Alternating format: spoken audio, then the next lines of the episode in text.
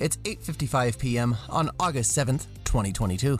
But for you, it's another episode of The Media Files, a podcast brought to you by RPGera.com. The Media Files is an all purpose pop culture review to help you get through those boring water cooler conversations. I am your host, Kyle, and with me in my ever evolving second chair is the birthday girl herself. Welcome back to The Media Files, Lindsey. Hello. Happy, uh, happy belated birthday. Thank you. It was your birthday yesterday. We had a wonderful weekend, Sure did. and now tomorrow our kids start school.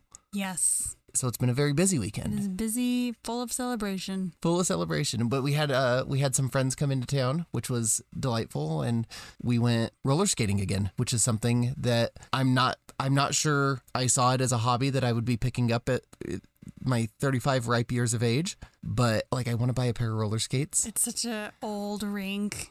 It is, and anybody that's lived in Vegas recognizes Crystal Palace Yeah. as like the roller rink that's been here forever. You've been to you've been to birthday parties there. You went there during the summer to stay cool and do something outside of the house.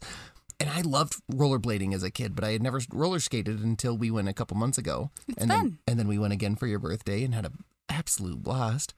And now like I've been watching roller skating videos on YouTube because. I know we got to get up on the tricks. it's because those you can't just skate as an adult. No. You have to be like all in. you have to be good at it.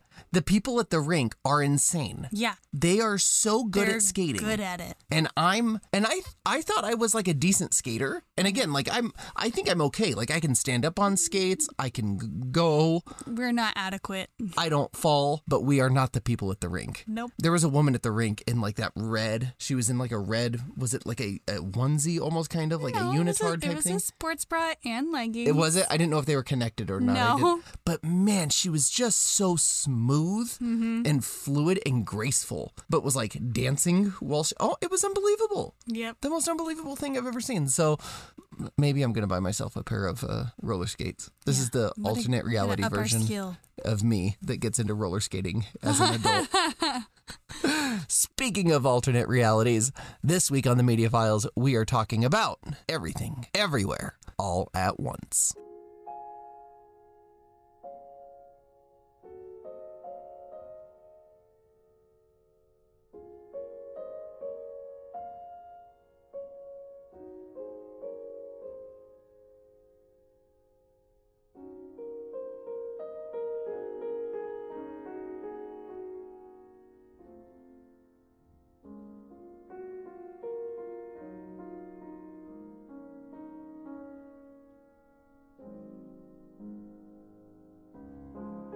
Everything Everywhere All at Once centers around Evelyn, a Chinese American immigrant who runs a laundromat and is afoul with the IRS when suddenly she is thrust into the multiverse and has to learn how to repair her marriage, save her family, fix her relationship with her daughter, and save the multiverse. Everything Everywhere All at Once premiered in theaters in the United States on March 25th, 2022, and recently became available for streaming.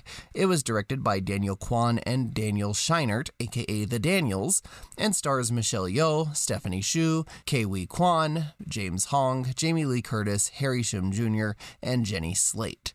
This is an episode where we're we're not going to go deep into spoiler territory in terms of the specifics of certain things that happen in the movie. However, I do believe that this movie is best viewed if you do not know what you are getting into. Oh, 100%. Now, Lindsey, you did not know at all what we were getting into in this movie. I knew that this was a multiversal kind of travel movie, um, and still that does not scratch the surface of what we get involved. So, that being said, if you have not watched Everything Everywhere All at Once, I recommend everybody watch this movie first, right off the bat. And second of all, pause this episode, go watch it, and then come back and listen to it because, like I said, no major spoilers, but the discussion surrounding a lot of parts of this movie, I think, like I said, are just best left undiscovered until you actually watch the movie. Go in blind. I think it benefits most that way. Now, let's begin. Lindsey, what are your overall thoughts on everything, everywhere, all at once?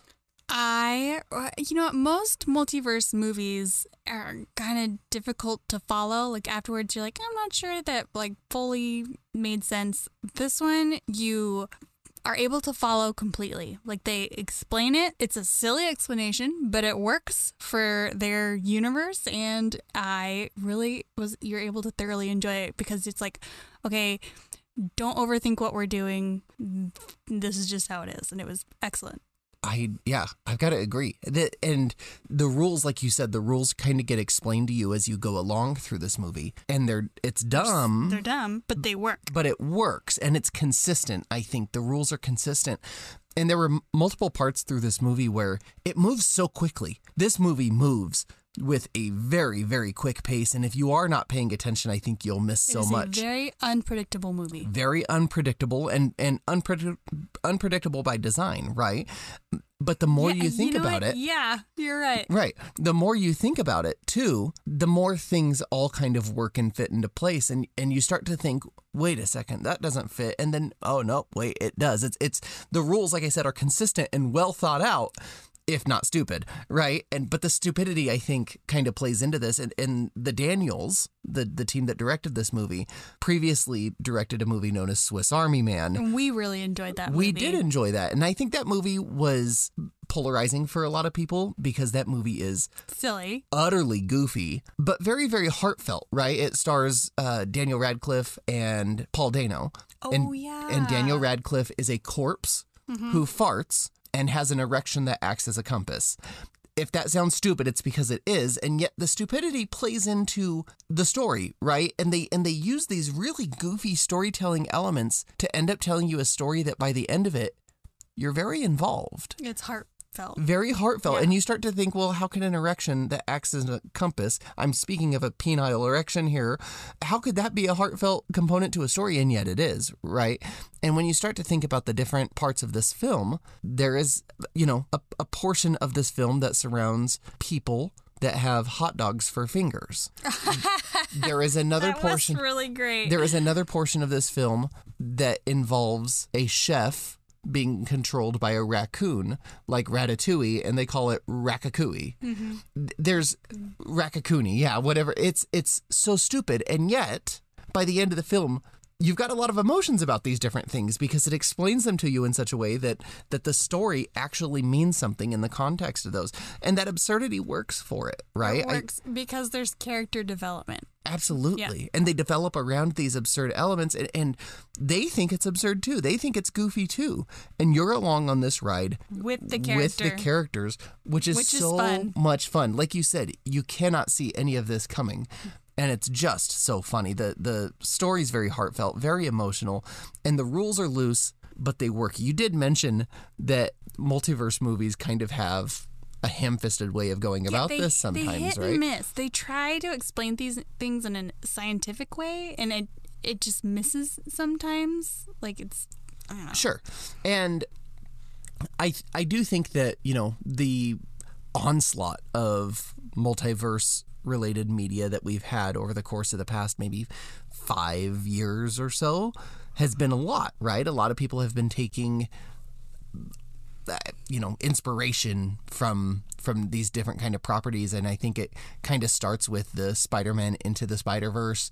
Justice league kind of plays with the multiverse aspect a little bit with the flash how he goes back in time and interacts with himself or with other versions of superheroes and then over the course of the past maybe six to nine months we've gotten spider-man no way home and Doctor Strange in the Multiverse of Madness. And so now that we are getting into into this multiverse saga. This just got revealed very recently uh, at at Comic Con. Disney with the with the Marvel Cinematic Universe is going into a multiverse saga, and we're going to see a lot more of the multiverse. Loki was a big one too. Oh, yeah. uh, lots of multiverse jumping in Loki, and so th- you know. The rules all kind of change and go different, but this movie somehow felt like it got the formula right It- for me in a yes, lot of ways. because it was unique from the other ones. It wasn't trying to make sense. Right. And yet it does. It does. Right? but it doesn't have to either. It just wants to kind of show you the absurdity of it.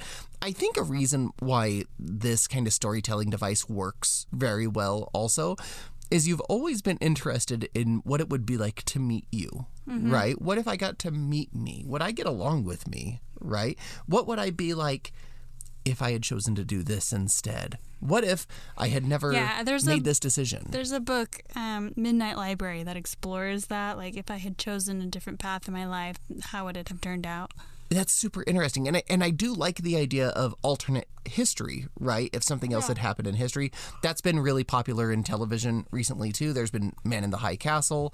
Um, what's the oh gosh there's the one on apple tv about landing on the moon the russians do it first or some such that i've always wanted to watch. First no not first man. I can't think of what it's called. Someone's gonna write in and be like you idiot it's the show. Uh, but i do think it's a really interesting concept. I think what everything everywhere all at once gets right about it too is that while we're intrigued by this concept a lot of movies overstay their their time in a multiverse if that makes sense. And so so with spider-man into the spider-verse a movie that i totally adore. I absolutely lo- i think it's one of the best animated films i've ever seen. Probably the best spider-man film of all time. It's it all takes place really in one universe right? And that's miles morales's universe where he's spider-man and then everything comes into his universe his part of the multiverse. With Doctor Strange in the Multiverse of Madness, we were expecting a lot of weird, different multiverse jumping throughout the movie.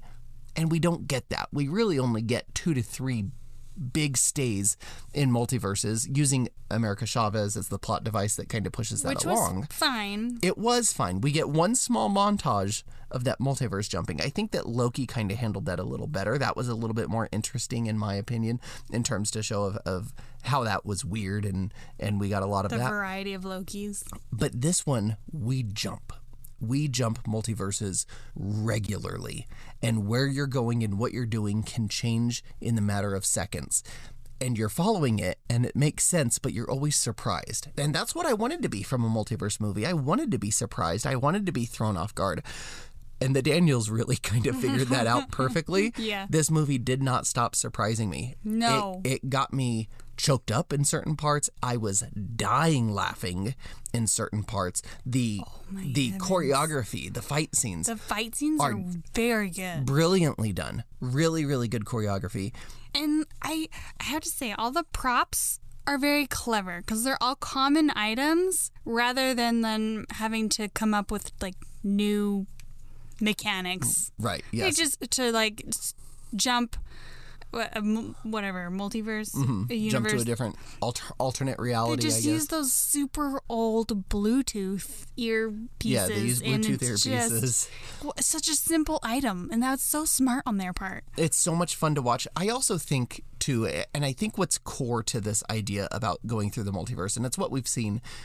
It, we saw it in Loki, we saw it in Doctor Strange, and I think this one does it best. Is that there is a lesson to learn, right? There's a lesson to learn from meeting alternate versions of yourself or alternate versions of those you love. You learn what it is about your version of that person that you love, right? Doctor Strange explored this a lot too with uh, Rachel McAdams' character and I think that while it lands, while it, it makes sense, it was pretty simple. Like, oh, I guess I got to let her move on. Yeah. Right? You know, I, that makes sense. Okay. But it's also just a little too easy. This is a deep, deep movie with a lot of complex family relationships. Well, I- think it does a really good job of, of showing the complex relationship between a mom and daughter. And I think that's really the most, and, and not just that either. We have a marriage that's falling The apart. very complex marriage as well, yeah. we have a, a mother and parent, the grandparent, where that is a very strange, strange and and strained relationship between those two characters. Yeah, the generation strain. Yeah, and then the mother and the daughter. This is as good of a movie as I could ever hope to find about a mother and a daughter having that weird, strained relationship. Something that I'll never understand, right? Because I just can't experience that. But you have. But there's just so much going on that that's like n- hardly even. I, it's not a boring storyline because there's all. so many other things happening. In fact, the way that it explains how a child reacts to the strained relationship between them and their mother is really interesting and and the overreaction that children can take right Um, yes. and yet just how much those things mean to them I, I remember being young and certain things happening in my life and I've, I've, I think I've mentioned it on the show before of thinking, you know what, this is the most important thing in my life right now. The adults don't understand. They think that this is something stupid. And I remember thinking, I'm never going to forget this feeling. I'm never going to forget being 15 years old and this crush that I have. I don't have bills to pay. I don't have a job to go important to. thing in the world. It is, right? Now, the stakes here are obviously a little bit higher with Stephanie Hsu's character, but still in that vein, right? She is she is focused on things much more different than her mother is, and there's a big overreaction on her part in terms of, or at least her multiversal character's part in in how they're going to to fix that. But it just becomes very very beautiful, a really really cool story. And I have to say that the acting performances in this movie there is not a So good. there's not a dull one on set. Everybody Everybody's involved. is going full speed. And by very virtue of it being a multiverse movie, everybody's pulling two to three times their own weight in this movie. And I, I want to say, besides Michelle Yeoh, Michelle Yeoh is herself, and we're watching the movie through her lens, through her point of view the entire time. And yet she's doing great the entire and you want to say, "Oh my gosh, her performance is amazing," right? And it is. And then you start to think about how many characters Stephanie Hsu has to play So many. how many characters Ke Huy Quan has to play, how many characters James Hong, Jamie Lee Curtis, Jenny Slate. These characters are not being one these actors are not being one character the entire movie. They are jumping characters regularly throughout the movie. And that's hard. It's, so hard. and all of them kill it. Yeah. Every single one of them kill it. And I got I think off the top of my head and, and thinking about all of the performances, Ke Quan is just stellar. I think he was probably my favorite part of the movie through, through most of it um, because of how he has to change. His ori- originally when we meet him in the movie, he is he's kind of a bumbly, stuttering mess, right? He's he's not confident, he's sad, he's kind of mopey. Silly, Yeah, he's kind of goofy, right? And it's it's charming, but he's mopey too. And then on a dime, he turns into this very confident, he takes control of the situation. very yeah. very physically able, right? Has some really cool fight scenes. This very cool character, and he switches on a dime. I, I mean, there are times where it's a one second switch from character to character, and it's just brilliant to watch. I did not recognize Ke Huy Quan when I first started watching this movie. It wasn't until later that I realized he's Data from the Goonies. Which was, uh, you were just mind blown Mind after. blown, You're yeah. like, oh. And oh. not an actor that we see. He's also, I think, what's his name, Short Round in Indiana, Indiana Jones. But Right. it's not a character that you've. He hasn't acted a ton, but in like that '80s stint, he was on screen quite a bit, and you recognize him. he still looks like the happiest person. He's just so happy. He's got to be so much fun to be around in real Absolutely. life. I love him. Uh, Stephanie Hsu too, a character that I didn't recognize immediately on screen, and then you said, "Wait a caught minute, it, yeah. she's in Miss Maisel. She's in the marvelous Miss Maisel, which is a show both you and I love." And she's so great in that show. She looks a lot younger in Yes. this movie than she does in Miss Maisel. I think also by design, just by who her character is. And we realized after we looked into that a little bit, you and I have seen Stephanie Hsu live. yes. We saw her on Broadway in, well, was it in It was New on, York? It was on Broadway It was on Broadway, but four and a was, half years ago. I don't know what the theater was though. I don't remember the theater. I could look it up, but it was the SpongeBob musical. it was in the, the, SpongeBob musical. in the original opening run of the SpongeBob musical, she played Karen. very excellent musical, by the way. Very excellent musical. Don't be don't be dismayed by it being a SpongeBob musical. It's fantastic. And Stephanie Hsu was the original Karen, and we got to see her on stage. I did not recognize her at, at, as Stephanie Hsu at the time, but now knowing that, I think that's really fantastic. And she does great in this movie. I think, but you know, the interaction between uh, Michelle Yeoh and Stephanie Hsu in this movie is just incredible. You really do, like you said, that mother daughter interaction.